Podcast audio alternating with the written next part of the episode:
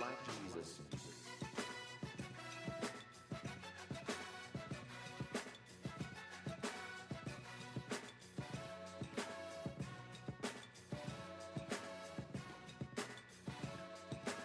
Welcome into the Galloway Podcast, episode 16. Today is Thursday, May 16th. I'm your host, William Galloway, here for another episode of quality podcasting, and this one is with some quality people.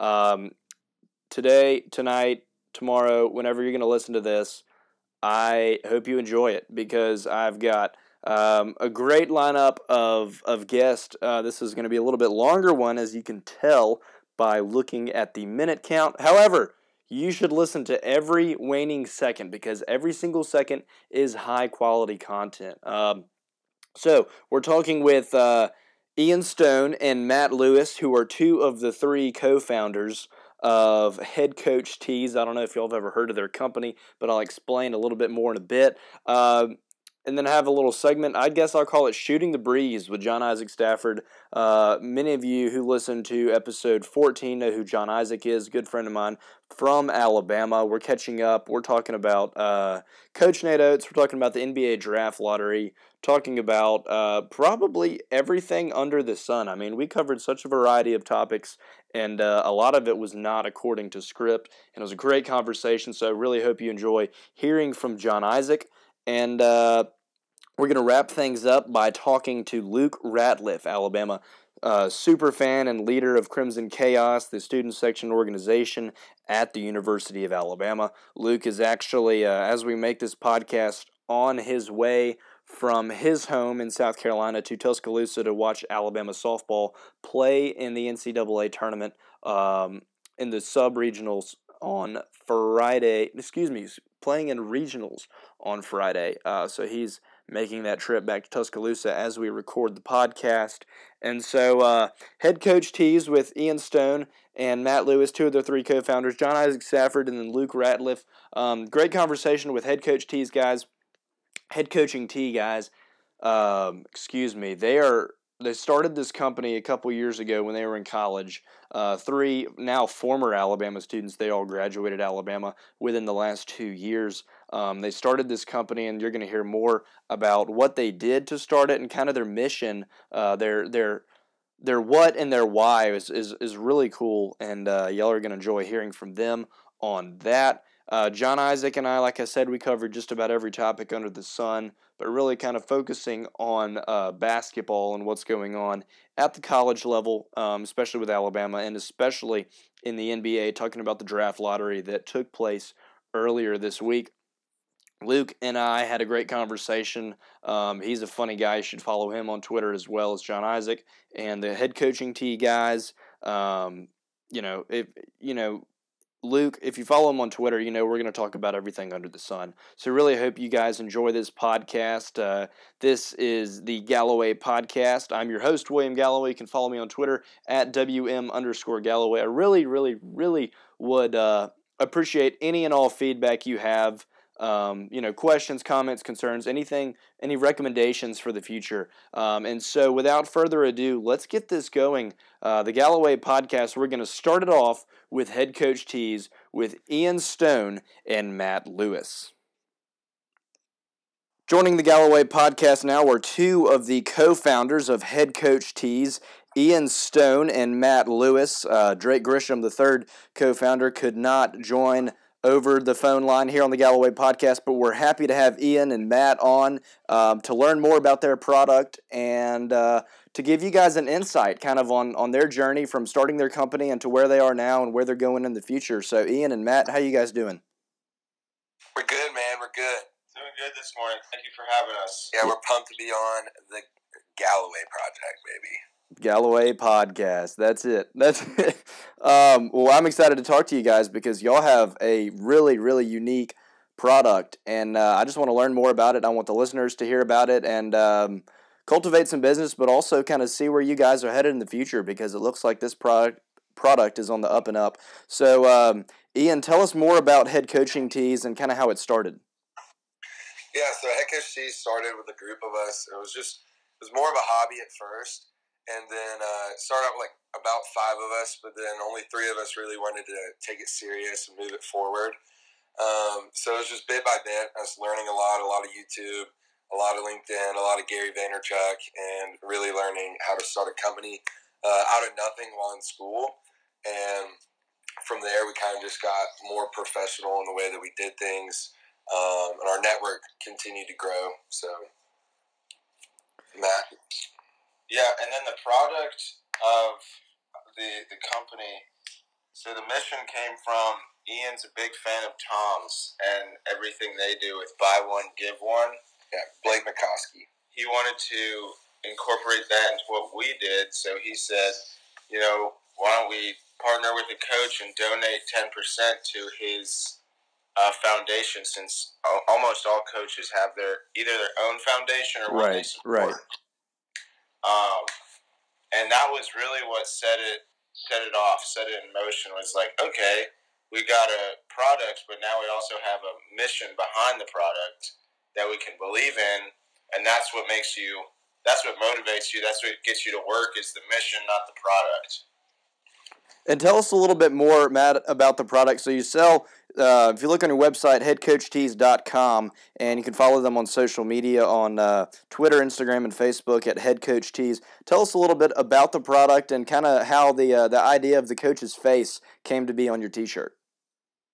So the product was definitely the first thing that came about um, back when it was first started.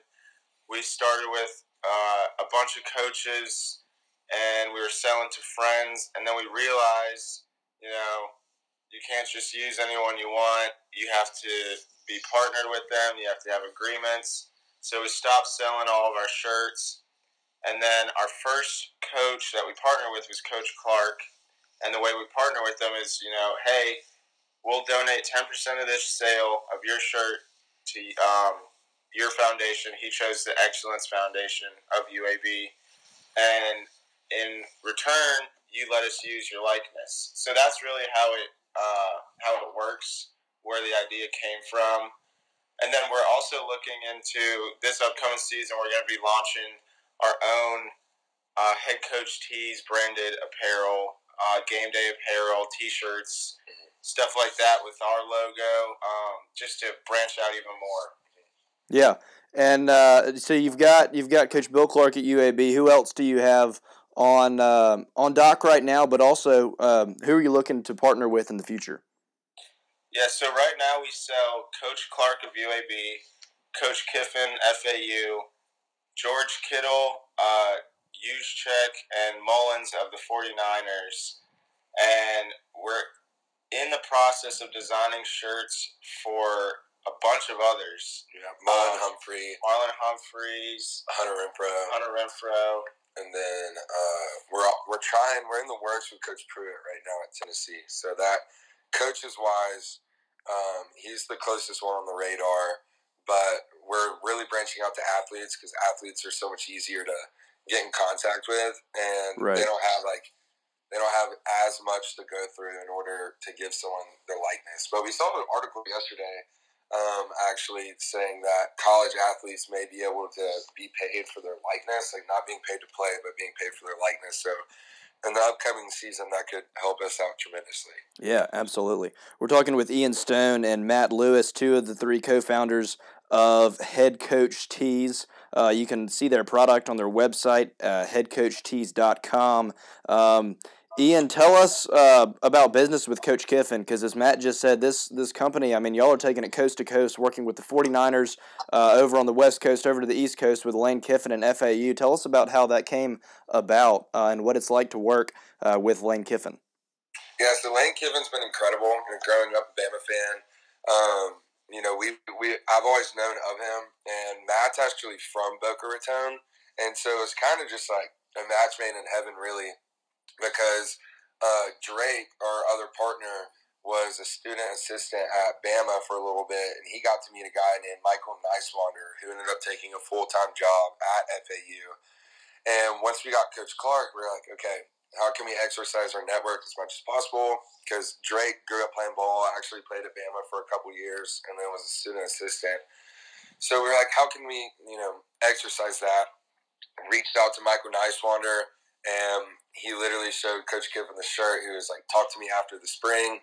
And the next day, uh, he went up to Michael and was like, "Hey, I saw, like I saw this shirt. It's like, let's do it." And so Coach Kiffin's been huge to us. Um, invited us down there.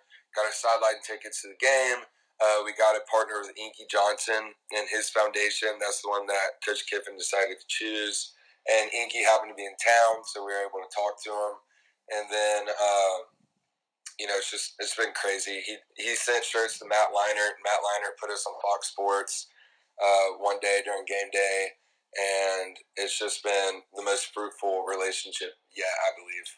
That's so cool. I'm on y'all's website right now, headcoachtees.com, looking just at the Kiffin tee, and it's it's it's a funny T-shirt, but it also is for a great cause, and so all around, it's uh, it's a two thumbs up. But it's just so funny to see. You know, it's just the T-shirt, Coach Kiffin's face with the sunglasses, um, and of course the headset on. It's it's a great look, and uh, it's really really cool that y'all can partner with him. And uh, Drake has got some some Clemson connections, I believe, as well, right? Many, many, many. So um, you know, as you can imagine, Dabo was a hard man to get in contact with, but. Uh, hasn't held us back. We're trying. So we, we met with his agency not long ago in Birmingham, actually, his lawyers in Birmingham. And uh, so hopefully, hopefully there's going to be something that comes out of that. Absolutely. We're talking on the Galloway podcast, episode 16 with Ian Stone and Matt Lewis, two of the three co founders of HeadCoachTees.com. You can follow them on Twitter, Instagram, and Facebook. Guys, is there anything else you really want to tell us about your brand? Any, uh, you were talking about future plans, working on game day gear for the future and stuff like that, but uh, a little bit more about your mission and, and kind of your inspiration to start this. You've, you've you know taken us from there to the future. Is anything else you guys would like to add? Yeah, I would love to add that. Um, you know, I'm sure a lot of people that listen to your podcast are around our age, and we always want to encourage people that are also in college that if you have a mission or if there's something you care about, then always find a way to incorporate your principles as a person into the way that you do something. And whether that's school or starting a company, so just really want to encourage anybody listening that like you can do this too, and that like just always remember who you are, and because things get fuzzy, you know, a lot in business, especially being in school at the same time. So just remember who you are and incorporate that as much as you can. And for us, that was giving. So um, ten percent, baby. That's what we're about, and that's what motivates us. And we want Coach Saban. That's so that's that's also what we want people to know. We want Coach Saban. Bring them on. Bring on, bring on all the connections, Matt. What about you? I just want people to know we're here to talk. Like Ian said, you know, you can do this too. We talk to a bunch of people to find out how to do it. Uh, we're here to talk about if you need help with that. We're also here to talk about any ideas you have. Feel free to shoot them our way. Mm-hmm. We love to hear them. Um, we love to make you know a couple shirts for someone if they're doing a little event. We will do that for you, um, or even like your high school football coach. You know, Spain yeah. Park, something like that. Uh, we're always here. Our email's on our website if you want to get in touch. Right, and if your uncle is a coach or something, just holler. any any and all connections, calling any and all connections. I mean, that's a the high school is, is a great approach because I mean you could get uh, you could pack out a student section full of uh, high school, you know, students, and all all the they're all wearing either the quarterback shirt or the the coach's shirt or something like that of their likeness, and that's so easy to to get in touch with because you know as long as you follow the whatever the state um, the the laws are for you know not compensating the athletes or whatever, which you really don't have to worry about it, it's a, it's a great way to get community support and really a fun idea for student sections and stuff like that. So I love that approach too. Absolutely, and you're raising money for whatever the foundation. And that so. and that ten percent, of course, is the key um, to this company, Head Coach Tees. You can visit them on Twitter, Facebook, Instagram, and their website, headcoachtees.com Com, talking with Ian Stone and Matt Lewis, two of the three co founders. Drake Grisham could not join us. But, guys, thank you so much. And uh, it's really neat to hear more. I know uh, I've, I've, talked to you guys in person, but it's really cool to, to talk over the phone and hear more um, in, in every conversation about this product and, and kind of where y'all are headed in the future and what y'all's mission is. Awesome, dude. Yeah, thank you. Thank you so much for having us, dude. Best Yeah. of luck with everything, and you got you got new listeners, so Absolutely. we'll Well, be following you all the way. head coach tees, like I said, Ian Stone, Matt Lewis, and Drake Grisham. You can follow them on Twitter, Instagram, and Facebook at Head Coach Tees. You can check out their website, headcoachtees.com. So thanks again to Ian and Matt from Head Coach Tees, two recent Alabama grads. Drake graduated in 2018, and so it's good to catch up with those guys and hear a little bit more about their product. I really challenge everyone listening to the Galloway podcast to check them out and uh, and purchase a T-shirt as well. And uh, you know, if you have a Nick Saban connection, let them know. Uh, get his uh, permission to use his likeness on their T-shirts because their company is really on the up and up. And so, once again, I really challenge all you guys, uh, all you listeners, to check them out. They are going places. Um, they're growing. Um, faster than you would imagine. And so, thanks again to Ian and Matt uh, and, and Drake for their company and also their insight. And so, we move now on the Galloway podcast to our next segment, which will feature John Isaac Stafford. John Isaac came on the podcast uh, about a month ago, I'd say. I think it was episode 14. And uh, we had a great conversation. Now, this week, we're not going to argue biscuits. We're going to argue sports. and so, uh, John Isaac Stafford joining the Galloway podcast up next. Let's get it rolling. William Galloway with John Isaac Stafford on the Galloway podcast. Our next guest on the Galloway podcast is a familiar voice and a friend of mine, John Isaac Stafford, coming back on the podcast for episode 16. John Isaac, how in the world are you? I am doing fantastic, Galloway. How about you? Uh, you know, I'm I'm pretty good. Uh, I finished summer school yesterday, and so it's nice to check that box. That's- yeah, I uh, heard you did pretty well too, which is a which is great news. Yeah, yeah. You know, I great news to hear. I I I strive for excellence in the classroom, as you know, and uh, I, I I did I did well for, for summer school and for my standards, and uh, uh, I you know check that box as I said. uh, Yeah, no, it it's, was, it's always great. It's always great to get that out. It that was, out of uh, the way. that's out of the way. You know, summer is ahead. There's no school for three full months, and I'm pumped up about that. Um, where are you calling from?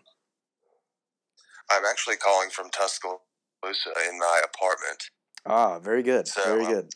Later on today, I'm thinking about going to the lake. You know, just doing summer stuff before school starts. It's a Uh, great day. A great day for the School lake. starts in the next couple of weeks. Okay. Okay. How many hours are you taking this summer? I'm taking nine hours actually. Ah, so you get dining dollars. I do get dining dollars. That's what I hear. That's the rumor. Oh no way! Yeah, I I'm think so. definitely going to Newk's. Just blowing it all at Newk's. spend spend it all in about uh, a week and a half going to Newk's, getting subs and pizza and and not salad. Oh yeah, just plan. You plan it out. He's like, oh, I'm gonna save all these, and then you look two weeks later, and, And you're like, why have I spent why have I spent seventy five dollars? Yep. Yeah, the uh, the club with no lettuce and no tomato is, is my go to at Newk's. the club is good, but I'm gonna have to say I'm a I'm a Newk's Q guy. Okay, the Q's not bad. The Q's not bad. It's growing on me, but I've gotten the same thing there since I was like ten. I've only gotten the Q like once or twice. Ah, you got to switch it up every once in a while, Galloway. Um, that's you know I like to I like to stick with my bread and butter, what I know. But uh, when I was introducing you uh, before we started the phone call, I did say we're not going to argue about food and uh, we're going to talk about sports. So let's get down to it. Um, wait, actually, no, no, no. Let's not get down to it. Let's keep shooting the breeze. John Isaac, I golfed yesterday. How's your golf game? My golf game, uh, it is actually not great. It never has been that great ever since probably junior year of high school. It has only gone down from there, unfortunately. Well, I never had a golf game to begin with, but I have clubs, and so you know it's good to have one of those things, I guess. Um, yeah, I played yesterday with Daniel Kell, and uh, if he's listening to this podcast, um, if you gave me a 10 stroke handicap, I would have lost to him by probably still 5 to 10 strokes. Um, but no, I did. I parred 18 at Birmingham, and uh, we Oh. played we played nine holes yesterday. And on my own, I parred uh, hole 18, which not only you know is a great way to end the the nine holes of golf, but also you know there's people sitting up there on the pool deck or in the clubhouse and they're looking at people on the green. And I finished with a par, and uh, that was the most impressive part. So yeah, you know was that was good. Those those holes are always the most nerve wracking when you think people are watching you, but in reality they're probably not. They're probably not, but you, you can definitely feel them like scouring and like staring you down, and Oh, that's what you think. Like, it feels like the 18th hole at Augusta. Exactly. And and I I mean I was Tiger yesterday on 18. And so, you know, what El Tigre. El Tigre. Wait, let's let's let's kick it off with that. Let's talk about uh let's talk a big about the big tournament this weekend and uh and being the uh PGA. You know, is Tiger going to win? Um, it's up at Bethpage up in New York, isn't it? Yeah, I think so. Um, I don't know. I don't I honestly remember the last time I heard of Tiger playing at Bethpage. I don't really know his history with the course that well. Yeah, I'm going to see if I can pull that up on pga.com, but uh I think he's he's he is the favorite, but probably just cuz he won the Masters. Yeah, but I, God, I hope he does. I hope he wins it. Either him and I've become. I'm a big Bryson DeChambeau fan. Yeah.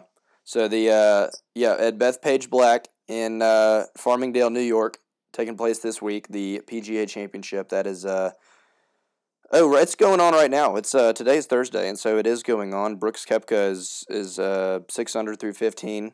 Um, Tommy Brooks Kipka. Brooks Koepka. He's a you know you can never judge anything at eleven thirty Central Time on a Thursday of a golf tournament, but uh, Koepka Yeah. can definitely make some noise this weekend.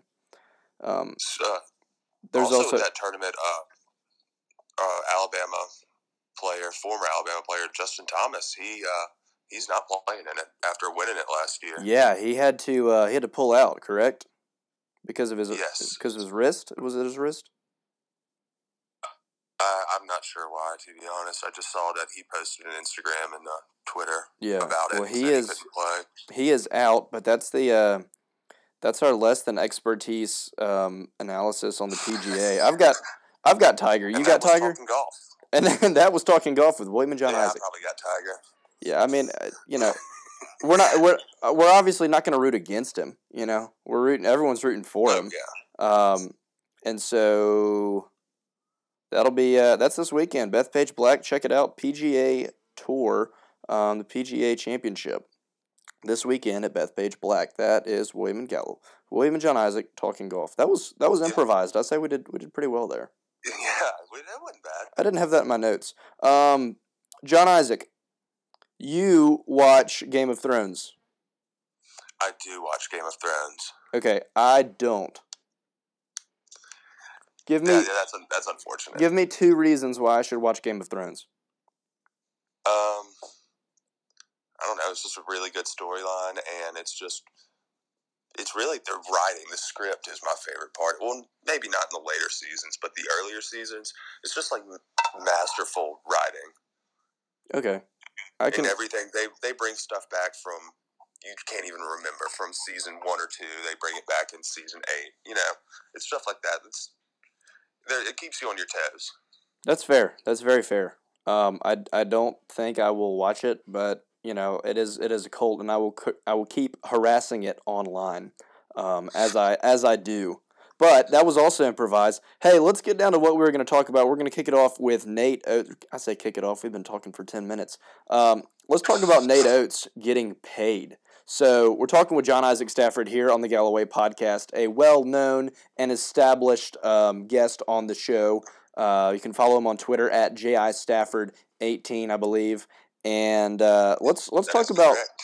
that is correct. Let's talk about Nate Oats getting paid. Uh, Michael Casagrande uh, released the information yesterday um, about his contract being approved by Alabama on AL.com, and the numbers are his. It's a it's a five year contract for Coach Oats, and it's two point four five million a year plus uh, twelve thousand annual expense account. And he was paid a little more than eight hundred thousand dollars a year at Buffalo. Alabama also paid his uh, his Buffalo buyout and uh, Avery Johnson was making two point nine million a year before um, parting ways, we'll say, with Alabama in March. But John Isaac, what are your impressions of 2.45 a year for Nate Oats, who finished fourth in the AP coaching poll of the year, the coach of the year in the coaching poll last year? Well, uh, yep. This past week he did. He secured the bag. That's for sure. But he got that bread. He did get the bread, but I don't know. It's just, it's good. I like the numbers. I mean, especially with other, as we're going to talk about later, other spots opening up, just to go ahead and lock them down for the, these five years. And I think uh, at the end of the five years, we're going to look back and just that it's going to be worth it. The 2.2, whatever the number is per year, it's going to be well worth it for for Coach Oats. And if uh, if he really pans out as expected to be, you know, a great coach and leader for this program, as a lot of Alabama fans have high expectations, um, you know, we could be saying in a couple years that while you know he might he can get contract you know renewals and all that and get more money, but we might be saying, "Wow, we only paid him two point four five million a year at the beginning. He, you know, he could be well worth more uh, in the future." But also, you know, if, if if he doesn't get the job done in the SEC, which is I will say the best conference in college basketball now, um, and Alabama fans aren't happy, which it it sounds weird saying this before he's even played a game, coached a game um, you know that that amount might not be what you know. Avery Avery Johnson was definitely not worth two point nine million. We can say after four years of him. Yeah, it's instead of dang, we only paid him two point two million, and if uh, unfortunate happens, you know, right? Like, dang, we paid him two point four million. Or, you know, his. Uh, think, go ahead. I think he's going to be a great coach which I'm just excited for it. I just every single time I see him or um, any of the assistants like or retweet something on Twitter, I'm just like, all right, this is going to be good. Right. I just have the feeling. I, I, can feel it in my bones. They've offered more five stars, and I think he's been here for two months now. In in two months, they've offered more five stars in the 2020 and 2021 class than I think Avery Johnson would have offered five stars total in, you know, three or in a three or four year span because you know, Coach Oats knows he's not going to get all those guys, but you're not going to get them if you don't offer them in the first place. And yeah, so he's. It's not like he's shooting for the stars either. It's like Alabama will be a good program um, and a place that, that recruits will want to come. And so he's getting those offers out there as to where the previous staff would only offer, you know, select people. Um, and, and most for the most part they would get those people. But Alabama, you know, is, is went after I think it was Thon Maker's cousin or his brother Oh, and and all all these players, they're Alabama's just just uh, shooting shots like they're Auburn from behind the three point line. Sorry for the reference. Yeah, I'm not. I'm not feeling that one, Galloway. We, uh, we don't need to talk about Auburn basketball here on this uh, podcast. We don't. We don't. But we can talk about Danjel Purifoy and his comments. He he came out with some more comments the other day about the. The Final Four and what happened there. He was he was talking. I think it was Brandon Marcello tweeted. Uh, yeah, Auburn's Danjel Purifoy opened up about the Final Four uh, and how Texas Tech players told Auburn they wanted. Anyways, all this on a Fortnite Twitch streaming. Danjel Purifoy said, "quote They cheated us." Okay, first of all, let's not go there because your credibility is taken away when you say something and you are quoted on Fortnite streaming on Twitch. Like like what you what you say on there shouldn't matter. Should John Isaac? Should I quote you on on if you twi- twitched and I, I don't even know what to say right here. This this is just dumb. Yeah, I'm just tired of this guy, honestly. They they cheated us. Get all the get back to your stupid Fortnite game and you're, I think he's probably playing with like a 15 year old who's like, yeah, they cheated us, and then the guy like, this is dumb. This moving on. I, we can we can talk about this later. Back to the coach Nate Oats, uh, Antoine Petway. Um, he got a raise as well. Um, his two year contract will he will now make three hundred and twenty five thousand uh, dollars a year for two years. Um, last year his salary was two hundred and eighty one thousand. Um, and so he gets a bump up as well. Good for Petway, and this is yeah, I think this well, is his fourth head coach to uh, be an assistant under at Alabama. Yeah, well deserved for Petway. He's always been one of the better recruiters I've thought in the SEC. and even in the nationwide Yeah. nationwide scale. But And yeah, it- well deserved. it was just good for Coach Oats to keep somebody on staff that knows the area, knows the region, knows the recruits, the guys that they want to get. Um, and so, g- congratulations to him. He that's well deserved, uh, and that's a significant bump. You know, forty thousand dollars Oh yeah. If he would have got rid of if he would have got rid of Petway, yeah, all hell would have broken loose. Yeah. I, I feel like he's very the Alabama faithful really, really likes Petway. They really like Petway. Um, you know who else they really like is Colin Sexton. And uh, we're talking with John Isaac Stafford here on the Galloway podcast. You can follow him on Twitter at JIStafford18. And why I mention um, Sexton is because he was a lottery pick. And uh, the main reason I wanted to, to call and catch up with you, John Isaac, was to talk about the uh, the NBA draft and the lottery that took place this week. Um, the I think it was it was Tuesday night, if I'm correct, before the uh, Western Conference Finals on ESPN, and the top ten are the following for the 2019 draft lottery: one, uh, New Orleans; two, Memphis; three, New York; four, L.A. That's the Lakers. Uh, five, Cleveland; six, Phoenix; seven, Chicago; eight, Atlanta; nine, Washington; and ten, Atlanta. They got that pick from Dallas. So, what was your initial reaction to the top 10 in the 2019 NBA draft lottery. My initial reaction was I could not believe New Orleans and Memphis made it to the Final Four. First off, with each of them, I think they had what a four percent chance to get the number one overall pick. Yeah, something not not great. But looking at it, it's it's going to be interesting. Was of course with the obvious number one pick, Zion, going to a small market team, who is, well, I guess kind of infamous, not necessarily for failing or making these players worse, but failing to surround franchise players with the players capable for contending with players like Chris Paul and Anthony Davis. And looks like up next we got Zion Williams. Zion, Zion's coming to fill those shoes, and Anthony Davis is saying he wants out.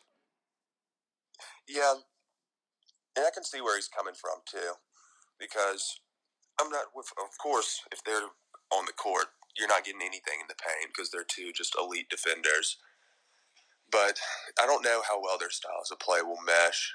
And if I was New Orleans, I would seek out as many trade packages for a top pick this year and maybe a couple other pieces for Zion around him for Anthony Davis. Yeah, what do you, I I mean? What do you think about trading with the Lakers? If they traded with the Lakers and said, "Hey, you know, uh, we'll give you Davis, we'll give you Anthony Davis for your pick," and so that New Orleans could have like one and four. Is that is that logical? I mean, does that make sense? Is that is Anthony Davis worth that? Is he worth more? Would you rather have some of the Lakers players? Um, Oh, I, would, I think he's worth their four pick and at minimum two players like a Kuzma or a Brandon Ingram. yeah, Kuzma is the first name that comes to mind. Yeah, I think if you're going to trade with LA, you want at minimum their number one pick for this year, next year, and at minimum two players such as a Kuzma or an Ingram for AD. It's really going to be interesting to see, you know, where everyone falls. But we kind of know uh, the top three, top four. You know, Zion's going to go to the Pelicans. Uh, Morant is going to go to the Grizz. Uh, R.J. Barrett will end up time. in Memphis, Ja time in Memphis. Call it. Uh, I, no, I was, I was going to say something, but that was stupid. Um, I'm biting my tongue on that one. Ja Morant to the Grizz. That's going to be awesome. You're a big Grizzlies fan. How exciting uh, is that to you that Morant's going to be in the powder blue and navy blue? it's going to be a great time to be a Memphis fan here in the next five or so years, five to six years, because they're going to have Ja Morant, who is the most, the second most exciting person in this draft class. behind- arguably the best player in the draft. Arguably the best player in the draft, and they're going to have one of the most well-respected, smart, talented, productive point guards in the league, Mike Conley, to uh, to mentor him. Unless they deal him off, which I think that would be a dumb move here this first year. Especially how I big his with how big his contract is. And yeah, John needs someone to learn under with Conley, but also with, in my opinion, the best uh, big man out of last year's draft, uh, Jaren Jackson Jr. He is also only, I believe, 19 years old. So That's- they have those two incredible. young pieces to build around. Yeah, and then two young pieces to build around, and they can get other pieces for Conley. I know Um, Boston is in the market for a point guard, so I'm sure they'll be interested. yeah, yeah, that's Conley. that's for sure. You know, Conley would be that'd be interesting. I, I hadn't thought about that. Um, one one thing that a lot of people have been discussing is what's going to happen with the Knicks and uh, is is Kyrie going to end up in New York and um, are they going to take R.J. Barrett, which I think they will. Um, but what what where do you see the Knicks shaking out, having the third pick and then throughout free agency?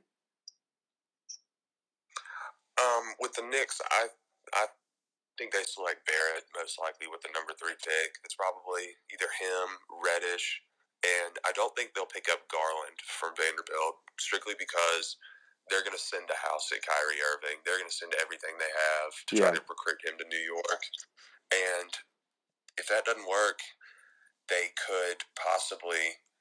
I was I saw something about this on uh, a subreddit about trading um, their number three pick for Bradley Beal uh, with Washington and them swapping picks. And I forgot who else they would trade with them, like Dennis Smith Jr. to the Wizards or something like that.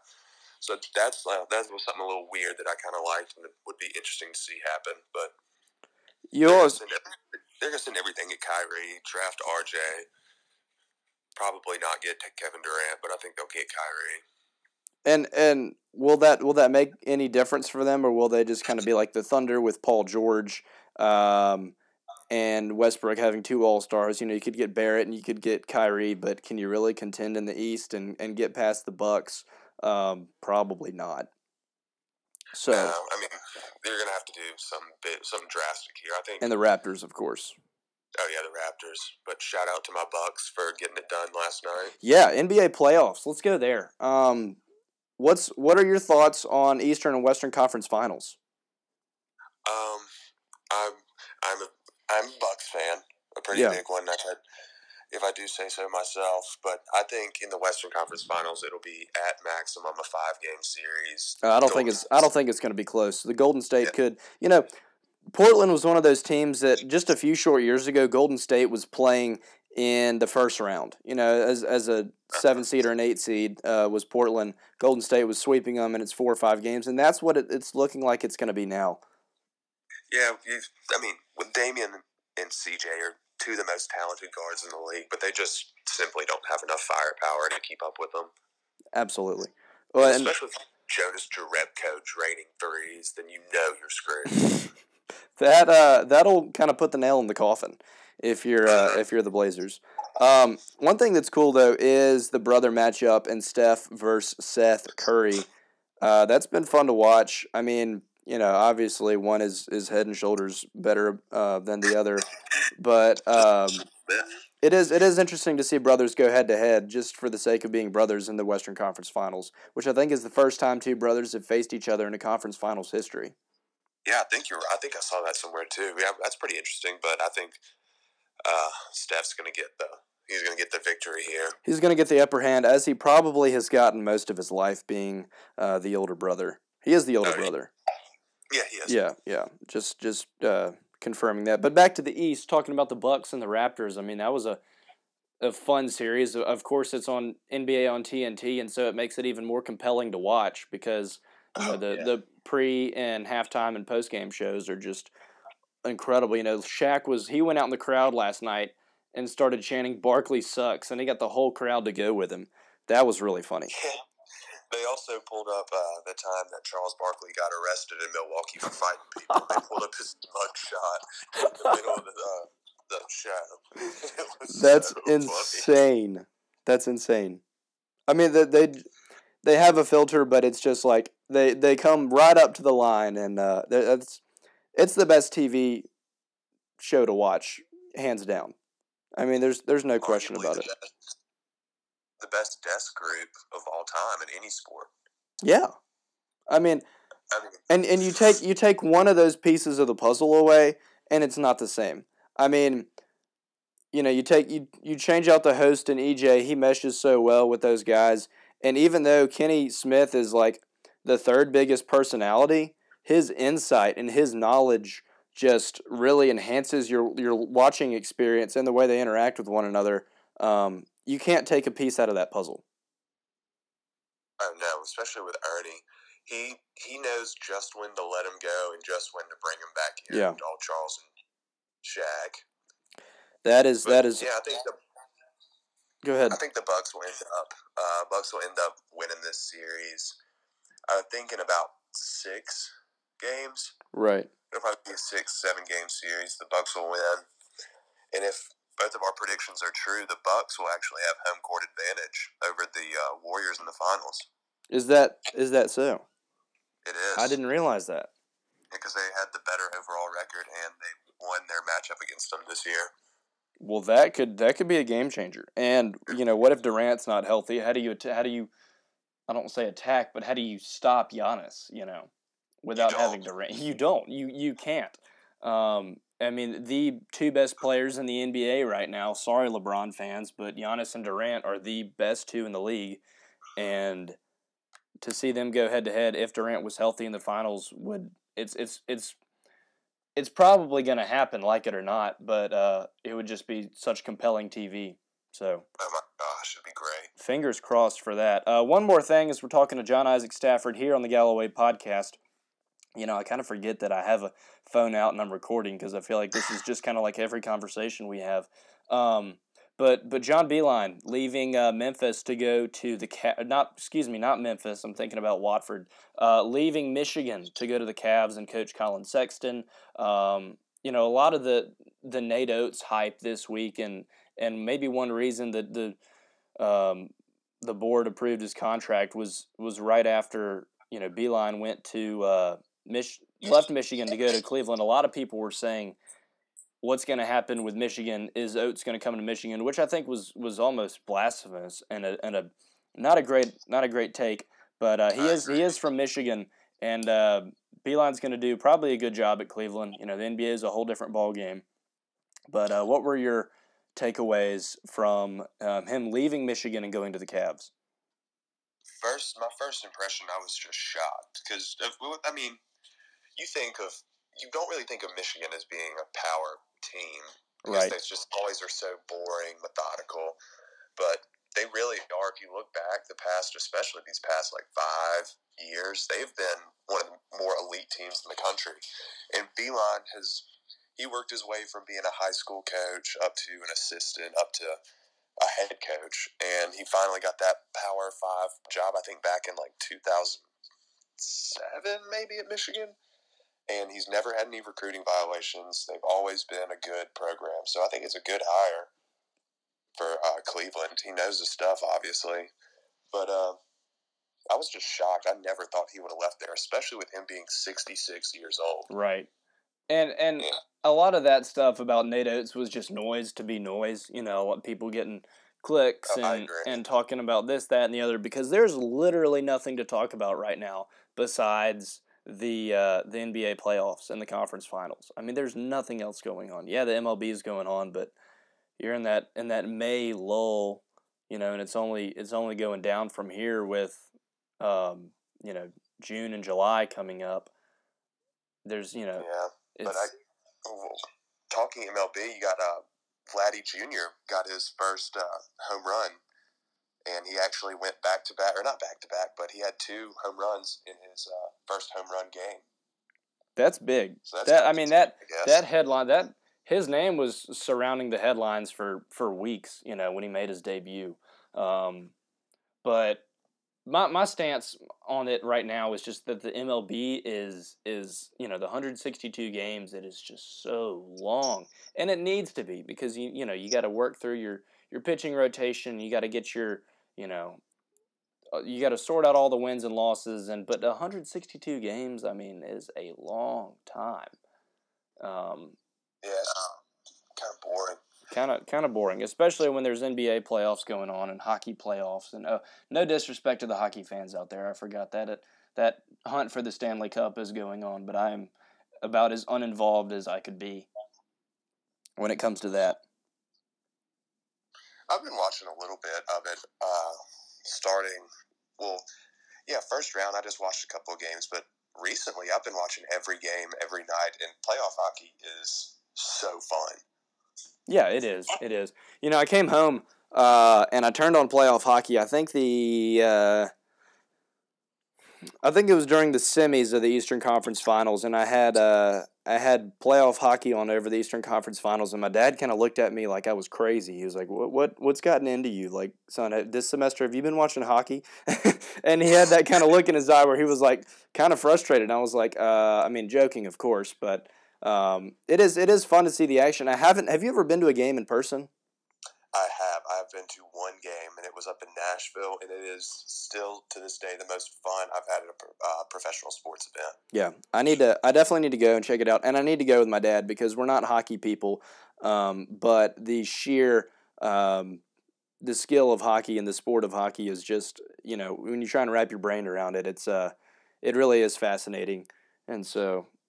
I'll I'll I'll get up to a game with him sometime, and, and maybe we'll change our minds. But for now, you know, it's it's uh it's an afterthought. It's it's soccer on ice with sticks, and a whole lot more contact.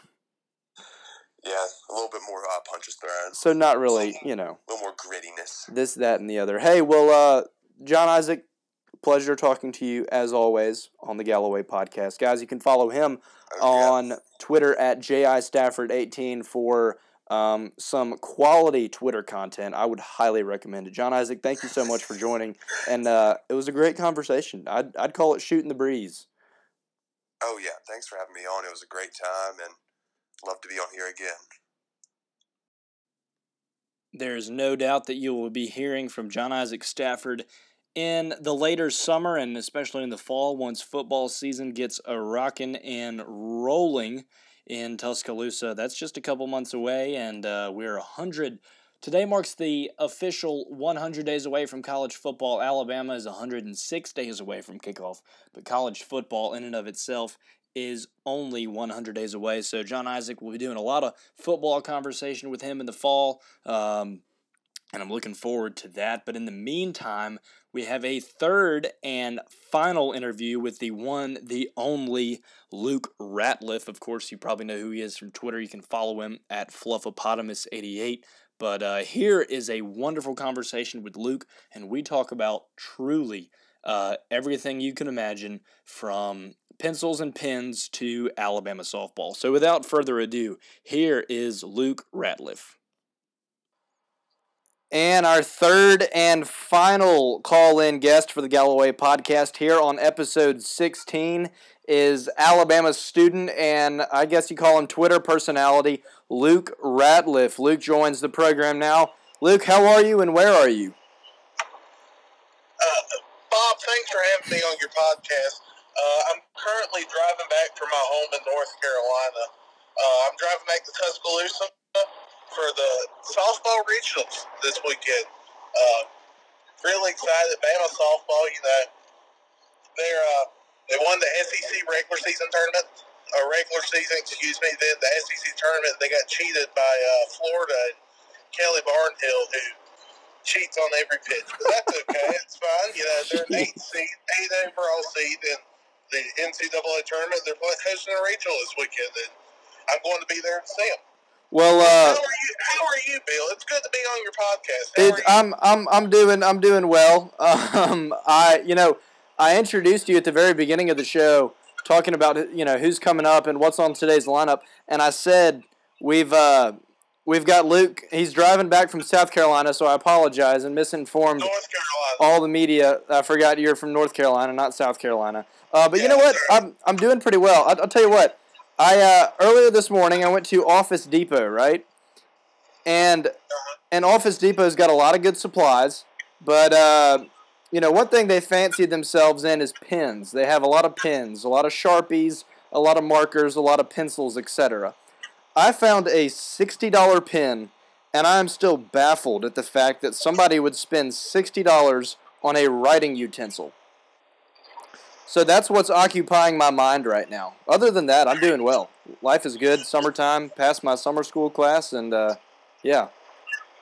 Well, that's good. I'm proud of you. Thank you. Thank you. Would you, I guess we can make this the Galloway podcast uh, question of the week. would you spend sixty dollars on a writing utensil? Oh, you're asking me. I'm Um, asking you. Okay. Uh, would I spend sixty dollars? Well, it, there's a couple of factors that go into that. Uh, was is it new or pre-owned? It's uh, it's new, right it? right out of the package. Okay, that's good. Um, it was some Who makes it? it was some fancy pen company. I didn't I didn't get the name of it. Actually, no, I did. I Well, you put know, if, if what, well, here, let, let's let's let's blow all this off. Let's let's let's Cross. I put it on my Snapchat. I put it on my snap. T- okay, all right. That's very nice. Very good. cross let's not pen. even talk about the sixty. Uh, very good. Uh, let's not even talk about the sixty dollar pen. Let's talk about which pen currently on the market you would pay the most. For Ticonderoga. For me, for me, the pen I would pay the most for is the Pilot G2. Second, it would be the Zebra Steel pen.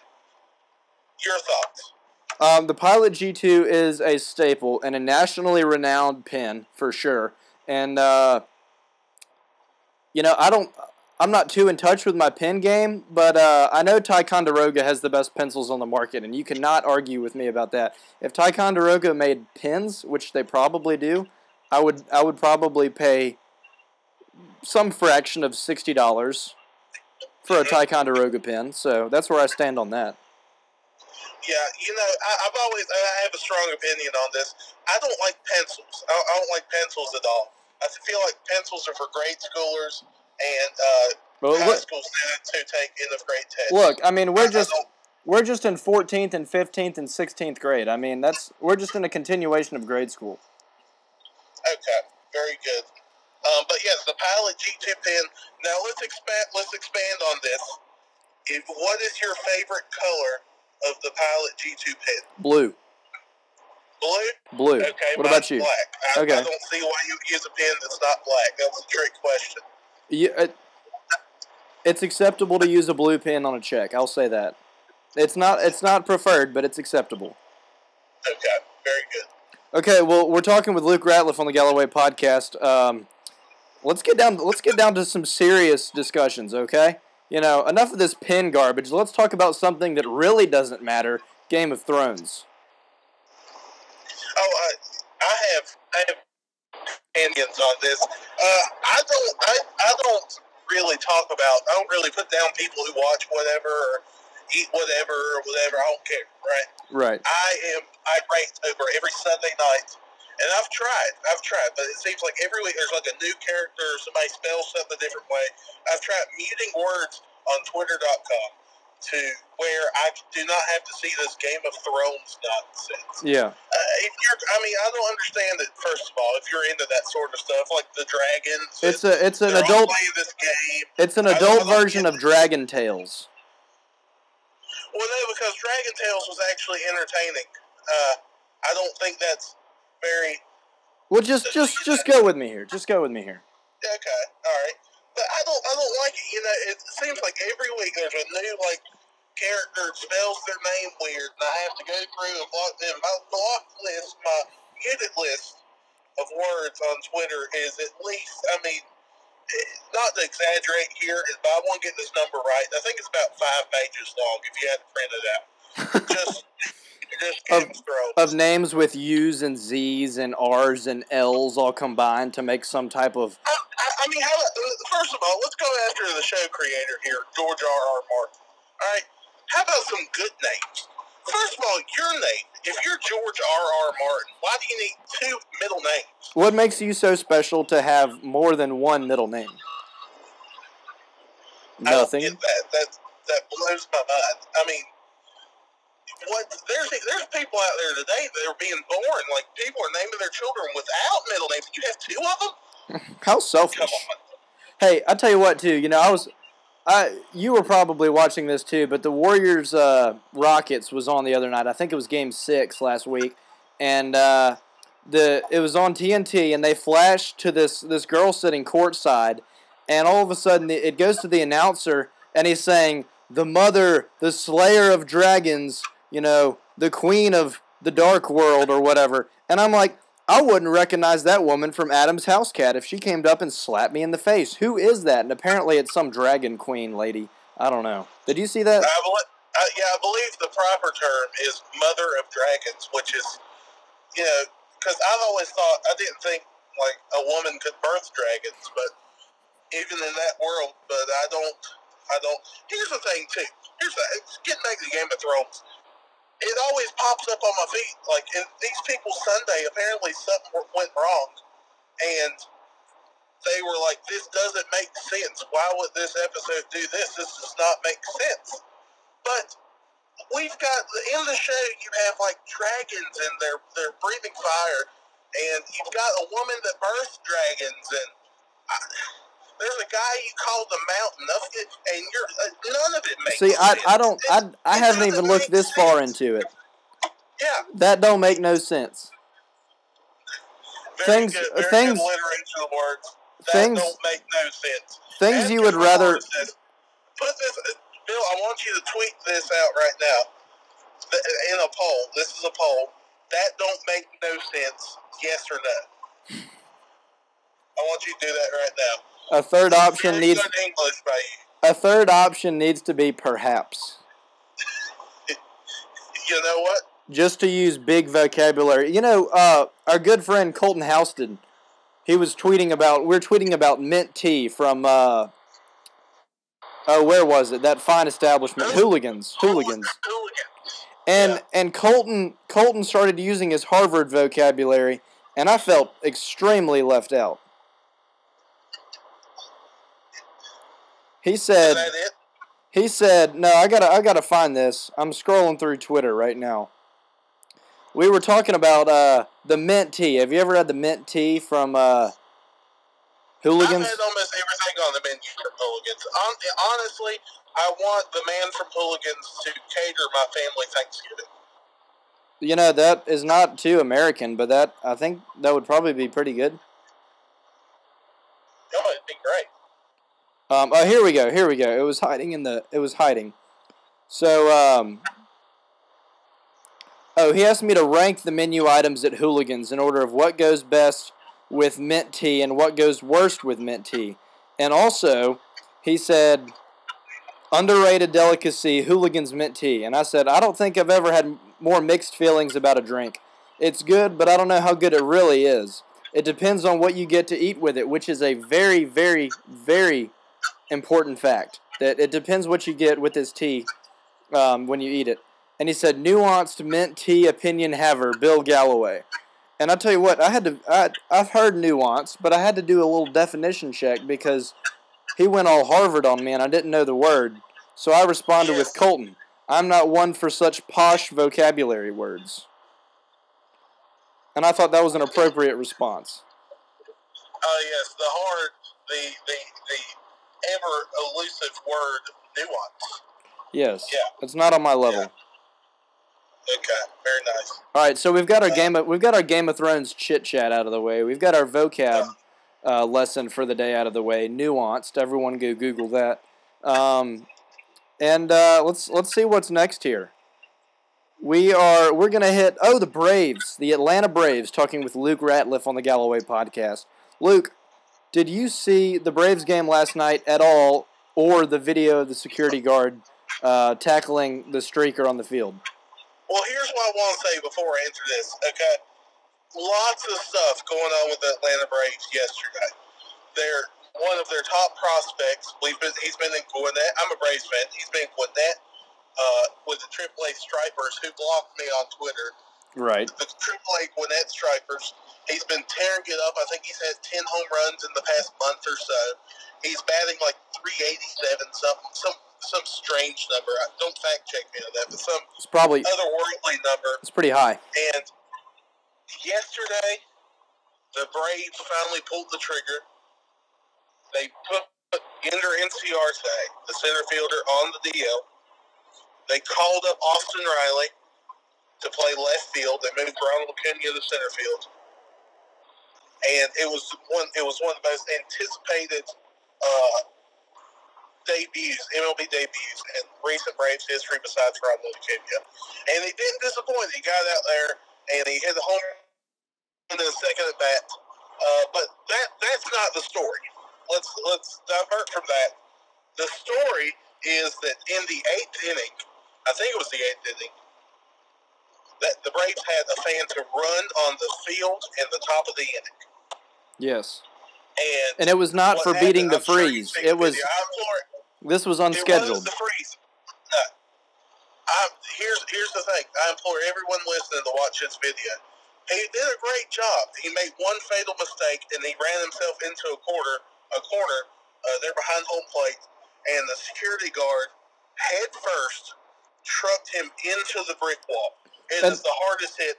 Everyone in the stadium gasped. There was there had to have been at least twenty five thousand people in the stadium. All of them took a deep breath right then. All, it was it was And, and that that security guard may and I saw that video this morning. That security guard may or may not have been Reuben Foster dressed up as an Atlanta Braves security detail officer. You know what? You know what? Maybe. Perhaps. I I'm I'm convinced it was him. However, if you haven't seen the video, go check it out because that was part of a big day for the Braves yesterday. Like Luke was saying, bringing uh bringing him up from from AAA was was kind of a no brainer. Um, he's been playing so well, and uh, the Braves are currently sitting in second in the NL East at 22 and 21, two and a half games behind the Phillies, uh, the the hated Philadelphia Phillies. From your perspective, right, Luke? The Phillies. Here's the thing. I, you know, they go out and my beef's not as much with the Phillies. I hate the Phillies. I hate the Nationals even more. Uh, and the Mets. I hate the Mets most. If I could, here's a list. All right, we're gonna make a list All right. of my top, my most hated NL East teams from four to one, from bottom to top, ranking in order of least hated to most hated. All right, number four, the Miami Marlins. Miami Marlins at number three, four. The, the Philadelphia Phillies. Number two, the Washington Nationals. Number one, as a Braves fan for the for all my life, the New York Mets. I hate the New York Mets. And why is That's that? Just because you're a Braves fan in general, and you you respect Yeah, history. Well, I mean, you grow you grow up a Braves fan. You know, I watched Chipper Jones dismantle the New York Mets for. You know, Boog Sciambi was talking about last night on the ESPN broadcast, talking about how Chipper just dismantled that franchise. Yeah. You know, every time he played, especially in Shea Stadium in New York, obliterated the Mets and their pitching staff just for many, many, many years, most of my lifetime. And I got the privilege of watching that and uh, seeing the Mets fans disdain for the Atlanta Braves and Chipper Jones especially. And I just hate the Mets. They're a bunch of whiners. They're a bunch of uh, their players are a bunch of compilers. Uh, they compile stats uh, without really winning much. I just really do not like the New York Mets. That's fair. That's fair. Um, Luke, let me ask you. Let me ask you something on a little bit more serious note. Uh, there's been a lot of discussion about the NCAA letting players uh, be reimbursed for uh, the image of using their likeness and uh, and kind of their name getting out there. And there's a possibility of NCAA returning on the Xbox, PlayStation game consoles, etc. Um, what are your thoughts on the possibility of those games coming back and players being uh, reimbursed for using their image? It's long past time. It's long past due that this happens. Um, you know, if you watch, I remember years ago watching it. Didn't really matter to me till then. I remember watching that ESPN 30 for 30 about the Fab Five, and Jalen Rose says that he walked past the, the school bookstore on campus, and there was his name uh, on the jersey that they were that the school was selling, and he didn't get a dime of it. You know, at the very least, that's that's what they deserve. At the very now, now that's a separate conversation. Uh, if you're talking, you know, between this and uh, paying the athletes some amount of money, but deserve a little bit, like for using their likeness, like especially in the video game, like you said. Luke, we've got you. We've, we've got you going. We've got you going in and out here. You were saying Okay, you were alright, saying Jalen Rose. Let's backtrack a little bit. You're saying Jalen Rose, and then continue. We're losing Luke Ratliff here on the Galloway podcast. We're hoping he can come back, and we're talking uh, to the Alabama student. You can follow him on Twitter at fluffopotamus88. And um, we're going to retry the phone call and try and get in touch with him. But, you know, it's it's it's interesting that all this is going down. Um, you know, you think about the Ed O'Bannon case and everything that happened there. Will these players ever be fully compensated for using their image and likeness? No, but um, there's a huge issue has been how much are players worth to the university? Because to me, I fully believe that Tua Tagovailoa is worth more to the University of Alabama uh, than President Stuart Bell. Luke, welcome back in here on the podcast. Sorry we had a little uh, phone break up there. Oh no, that's fine. I, I apologize for the phone signal. I have uh, I'm driving through the middle of Georgia right now, so there's not Ah, very yes. much signal here. We're just lucky that there aren't there aren't many there aren't many national championships either.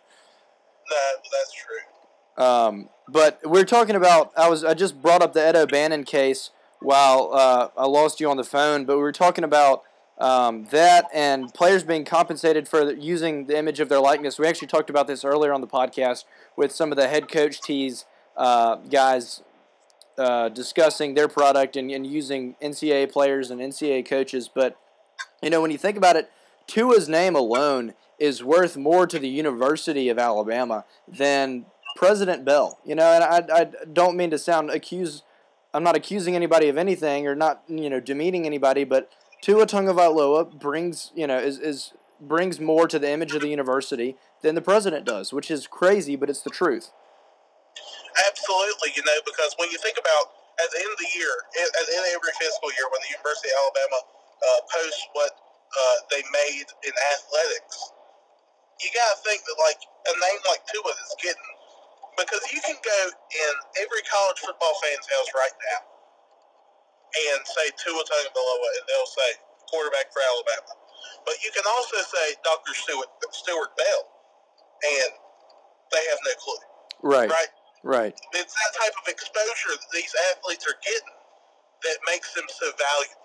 right. And that, like, the least we can do, if you're the the least you can do if you're the NCAA is at least think about, yeah, at least think about repaying them for using their likeness and their image and uh, their products. Like like we said earlier, the uh, NCAA football video game. Yeah, I mean, there's there's players that are obviously, and I think Mark Ingram was on the cover one year. Like, obviously, it's Mark Ingram, but it says HB for halfback number 22. Well, obviously, we know that's Mark Ingram. You're using his picture uh, on your cover, and he's not getting a dime, which That's is which is over the top. But um, as we talked with Luke here on the podcast, Luke, one one of those college athletes is uh, is Danjel Purifoy from Auburn, and uh, you know your, your your good buddy Danjel. You'll go you'll go way back. Um, but you know one thing he said this week, and this doesn't really have to do with this. This is switching gears a little bit, taking things back to the Final Four. This is where the Auburn fans all turn off the podcast because they don't want to hear us talk about this. But uh, Brandon Marcello tweeted yesterday. He said uh, Auburn's Danjel Purifoy opened up on the Final Four and how Texas Tech players told Auburn they wanted no piece of the Tigers in the national championship. And uh, he said this all. This was recently, but here's the catch. He the quote he said was quote They cheated us end quote. And here's the platform that he used. He was making an appearance on a Twitch with uh, playing Fortnite with an Auburn fan streamer. And so this is just. I, I tried to talk about this with uh, with the second caller John Isaac Stafford earlier, but I don't even know what to what to make of this news. A, you know, we're we're revisiting the fact that Auburn players think they were cheated. You know, they cheat quote they cheated us, and also you're using you're using news from a Twitch stream on Fortnite, which if we started quoting people for the stuff they said on Fortnite, I mean, I don't even. This is this isn't real. I don't like I said earlier. I don't even know what to think of all this. This is stupid. Yeah, you know, I've got I've got some thought, a couple of thoughts on this. Number one, first and foremost, what does you know accredited journalist uh, Brandon Marcello doing watching, you know, 19, 20, 21 year old people play video games. Fork a knife. Not even him, not even him playing video games at that. Watching other people play video games and stream it on their computers. What's he? What does it do? Does he have, not have anything better to do? This is my whole like thing here. Like I don't do this. I'm not, you know, a name like Brandon Marcello, right? Right. I don't do this because I'm too busy living in the real world, right? I'm, a, I'm I got stuff to do. I'm a busy man, right? I'm Right. not so hungry for a scoop that I'm listening to a college athlete play video games just to hear whatever I got, you know, whatever he puts out there, just to hear it, and then there's my scoop. Uh, second of all, they cheated. Who cares? Who cares? You know, you, they cheated us out of the game. That makes it sound like you were going to win anyways, right? Yeah. And I, I watched that game. That makes it when you say they cheated us, that makes it sound like you're going to win anyways. You know what? You know what? And and you know what? If you want to win, if you want to win, if you want to win, don't foul on the last second shot. there you go. That, that's all you got to. Don't foul. Don't foul, and they clearly fouled. And I don't. Uh, it's it's it's so savory to me, me to hear this, especially from the players. You know, they cheated us. And- they and- cheated us. And You also, uh, a, a third thing is saying that Auburn players are saying, "Oh, the Texas Tech players didn't want any any piece of us." That Oh, is that is just just that's just crap because here's why. If you're a competitor, you want to play really good teams. You want to, and, and it's saying, "Oh yeah, you know, that's that's just arrogant saying no one wanted a piece of you. Everyone wanted a piece of you. Alabama wanted a piece of you, but Alabama, that's a that's a whole different soapbox that I'm I could get on. But a, a, a good a good competitor would want to play somebody, would want to be competitive, and I don't know. A, don't say they cheated us. Don't don't don't point fingers at other people when you got three fingers pointing right back at yourself. And don't say someone else didn't want any piece of par- any piece of you because they're real competitors too. And guess what? They wanted just as much of you as you wanted of them. And maybe you're speaking out of fear because you didn't want any part of Texas Tech. Yeah, that's all. That's what I think about it. You know. But here's the thing. Here's the thing. Here's the funny thing. I guess we'll never know if Texas Tech really won wanted Auburn or not. They, they, if they didn't want Auburn, they wanted Virginia, and they still lost. Who cares? Hey, grow up. Everyone just grow up. Stop being dramatic for a second. Think about yourself. Take responsibility for your own actions, and grow up. Amen. Amen. I'm smashing the retweet button. I'm, I'm so I, like I'm so tired of this. I'm tired of it, you know, because who wants to sit here? Who wants to sit here and say oh, and listen to somebody whine about oh they cheated us?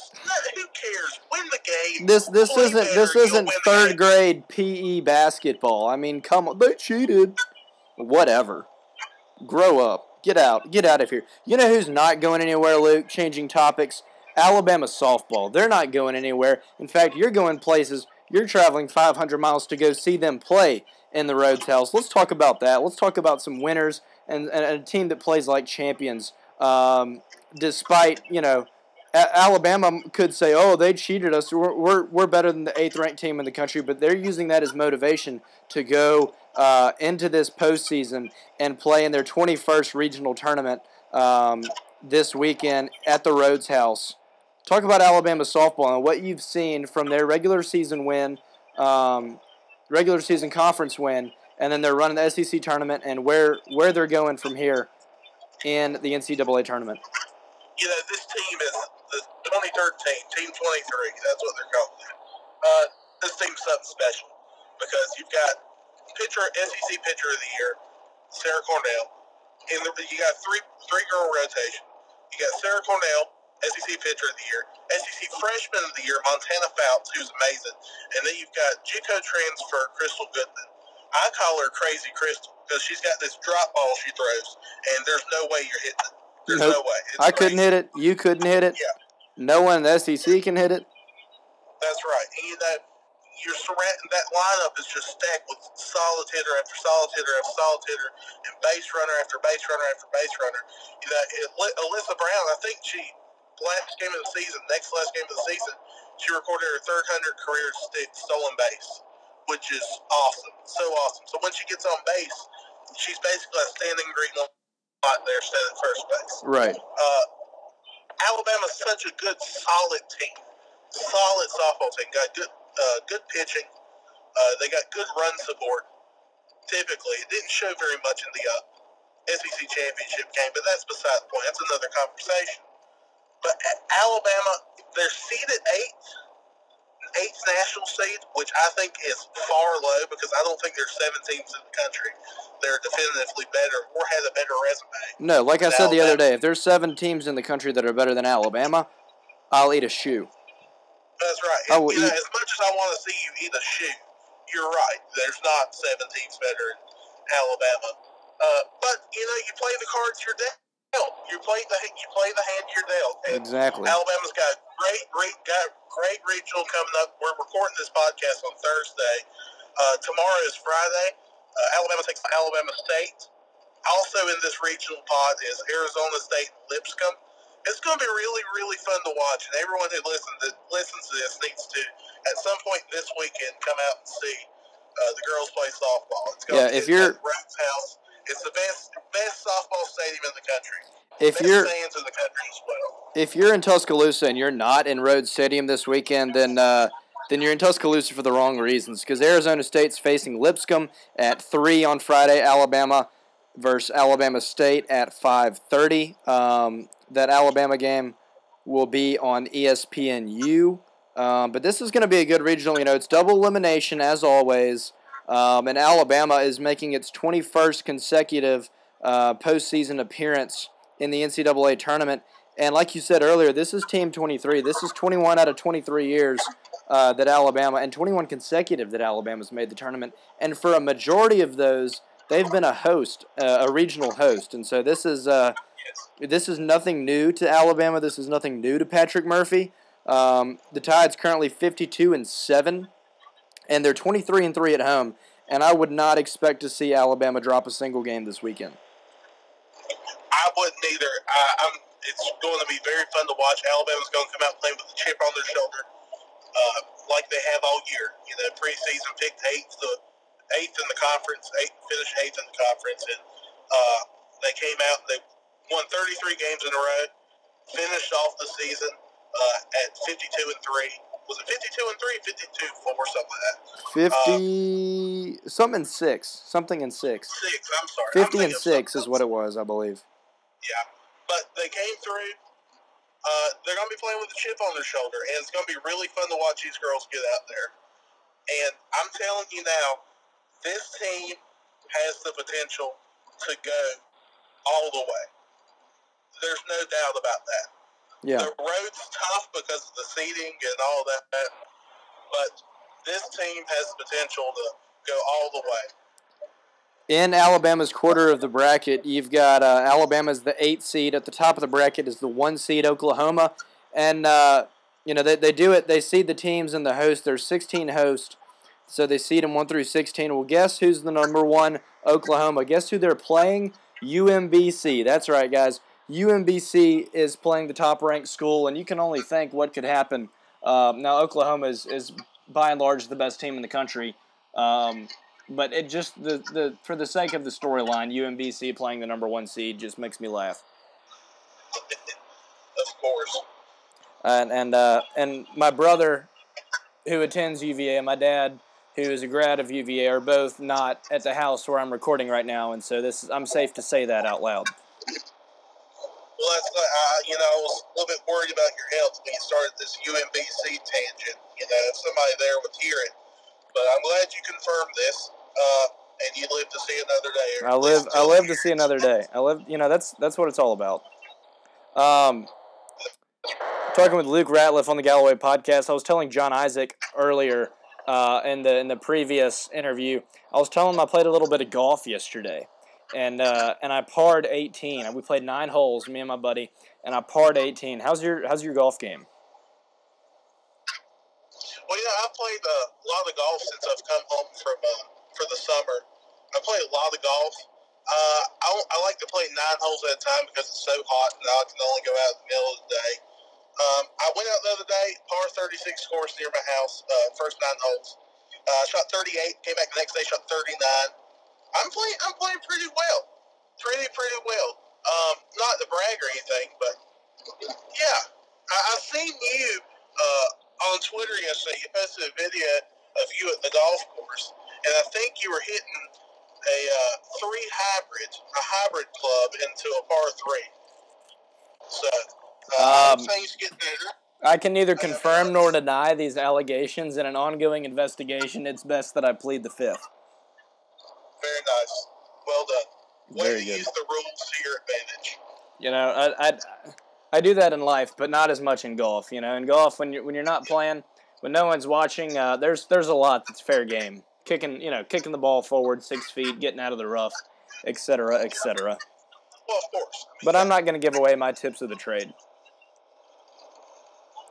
All right. Well, this has been uh, Luke. Do you have anything else to add? Um, follow me on Twitter, I guess, if you if you want to. I'm not gonna make Um, viewer, viewer on discretion is viewer Uh, discretion is advised.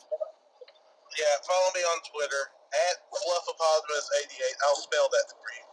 At F L U F F O P O T A M U S 8 8. Again, Fluffopotamus88. Follow me on there.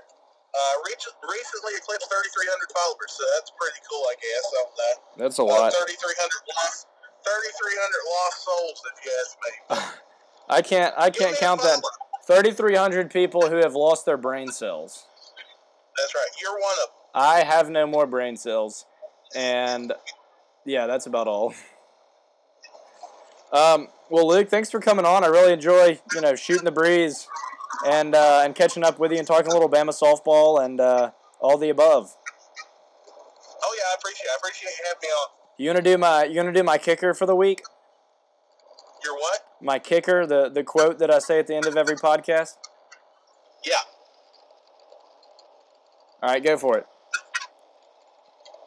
Oh, I'm supposed to make something up. Okay. No, no, no, no, no, no, no, no, no. That's not it. I already, I already have something. See, guys, this is this is evidence. I'm just proving a point that Luke doesn't listen to my podcast, and so I have to have him on as a guest in order for him to listen. You know, you know the spiel at the end of every show where I go, "There's the right way, there's the wrong way, and there's the Galloway." Oh yeah, that one. Okay. Yeah, you know I listen. I mean, yeah. I'm just calling you out. I'm just So calling you tell out. me, tell me when you're ready. I'll, I'll say it. All right.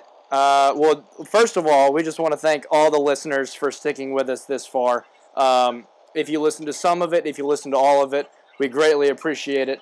Um, we hope you have a fantastic summer. And uh, personally, I will be in and out the whole summer. I'm going to camp this weekend, and uh, we don't. I don't. I don't know when I'm going to do my next one.